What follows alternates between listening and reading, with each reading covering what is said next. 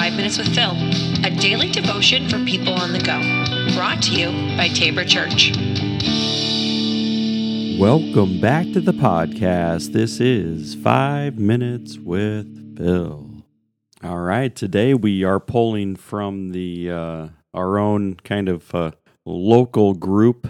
Um, well, I don't know. They're not really local, but they're the local L C M S organization. They're called Lutheran Hour Ministries. I've mentioned them on the podcast before. I th- believe it was this past Advent when we were talking about um, if you needed a devotion, that they have Advent and Lent devotions, and guess what? Uh, year-round devotions. So you can go over to L H M dot com, look for Lenten devotions. So I just pulled their scripture lesson for today, and uh, you know, I didn't do anything else with it. I mean, they have a whole devotion thing that goes with every single day, and they even have discussion questions. And um, I think, you know, a lot of it is, you know, is pretty good. Um, so let's go to the text, Luke seventeen, starting with verse eleven.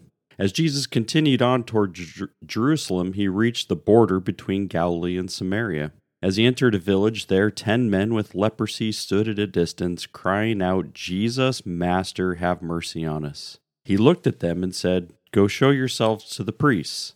And as they went, they were cleansed of their leprosy. One of them, when he saw that he was healed, came back to Jesus, shouting, "Praise God!" He fell to the ground at Jesus' feet, thanking him for what he had done. This man was Samaritan. Jesus asked, "Didn't I heal ten men? Where are the other nine? Has no one returned to give glory to God except this foreigner?" And Jesus said to the man, "Stand up and go. Your faith has healed you." So here's these uh, leprosies, right? You know, these lepers. They have, uh, we got ten men here that are walking up to Jesus as he's kind of traveling. Now it says that they had to stand at a distance. This was natural for Um, lepers, because it was, you usually had to keep, uh, you know, at least a six foot distance. Uh, we can kind of feel that uh, today with uh, the whole COVID and pandemic thing going on. It was like six feet. Six feet's pretty safe, um, but even more so would be better. Right, so these people knew that they had to keep a distance from others, or else they could get in trouble. But they were crying, "Jesus, Master, have mercy on us." Now, it's funny here, Jesus doesn't say, "Hey, let's talk about this," or, "Hey, you know, come on over here, get a little bit closer." He doesn't say that yet. He just says, "Go and show yourself to the priest." So what does that mean? So leprosy is a skin disease. Now, it, it you know, that word um, across the New Testament kind of would would go for an actual disease of of the lepers, which is like skins falling off. It eventually is going to kill you. But it also could be just, you know, some of these minor skin diseases. So sometimes the word itself encompassed a whole lot more than just like, um, you know, like this is going to to to kill you. And um, but for the most part, when you're seeing these people, especially as they are keeping their distance, you can see that the leprosy is much more severe. So what is the the priest? What do they have to do with this? Well, you go all the way back to Leviticus, and you actually find that the priests were the ones who would kind of do this whole check. Like they would say, you know, so if there was a leper who believed that they were cleansed or healed, they would have to go to the priest first and to say, "Hey, I think I'm healed. Can you check and verify?"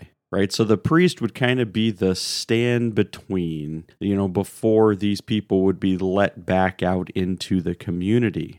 So the priest kind of stood in that way, which is the reason why, I mean, he just tells them, "Go and show yourselves to the priests," right? Leviticus fourteen, um, and it's like two to thirty-two, you'll find a whole story about the whole, you know, as the priests are there to be able to check them out. Right, so these these lepers are finding that, um, like, did something happen? I mean, it doesn't even say say uh, much until, you know, verse fifteen. I mean, because it says that they went, and they went, and they were cleansed. But then in verse fifteen, one of them, when he saw that he was healed, came back to Jesus. right? So even before he went to the priest, even before he was declared clean and to be ready to send back to the community, he returned to Jesus, and this man was Samaritan. So the Samaritans will just, I mean, as I think most of you who are listening um, are probably aware that the Samaritans and the Jews uh, did not have a good relationship with each other. They were kind of like um, bitter enemies. And and and it's the you know their lands were close, so they could come into contact with one another a little bit more frequently. But listen to this: a Samaritan man was in a leper colony with other Jews, so they kind of just made, it didn't matter you know who you were at that point in time. A leprosy, you know, uh, it would be something that you would consider a death sentence.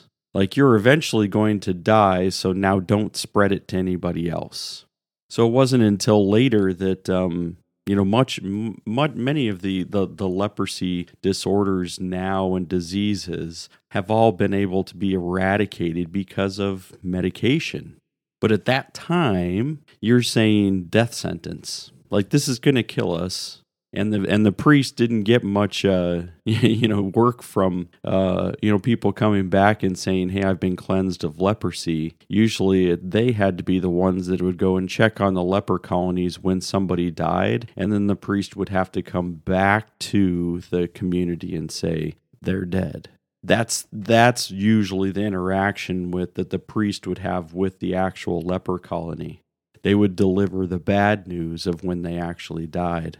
But these these guys, I mean, in this one, uh, this passage sometimes is used for like the Thanksgiving Day lectionary, um, the the list of readings for the day, uh, because it talks about thankfulness and giving glory to God. And it says one of them came back and praised God, right? Thanked Jesus, and it was actually the bitter enemy, right? Jesus says, "Didn't I heal ten? Where are the other nine? Has no one returned?" And Jesus said to the man, "Stand up and go. Your faith has made you well." Now, does that mean that the other nine didn't have faith and that therefore weren't healed on that level then?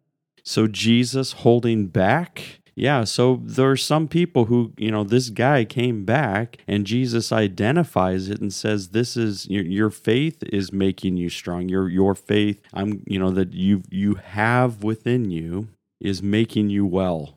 Now, Jesus healed him, his faith sustaining him.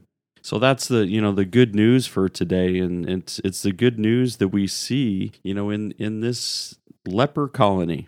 Can you imagine saying, God has healed me?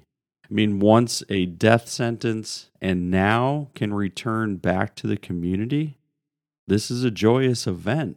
Leprosy uh, was often, you know, kind of the, you know, the code word for, for sin. You know, and much of it was like a metaphor that was used in the New Testament as well, that the leprosy, you know, of you know of sin. Sin is kind of like sin is a death sentence. Sin is saying like no one can escape this. Jesus tells us that it's escaped. Why? Because of what Jesus has done. So we are kind of like those lepers that God has said, you know what? You're healed. Your faith has made you well. Now we have the decision. Will we turn to God and say, we want to give you all praise and glory? We want to turn to you as the source of healing, the source of strength, and give you all the glory for it. It's time to turn back to God, give God the glory. All right, everybody, we're going to end there for today. We'll be back again tomorrow. Take care.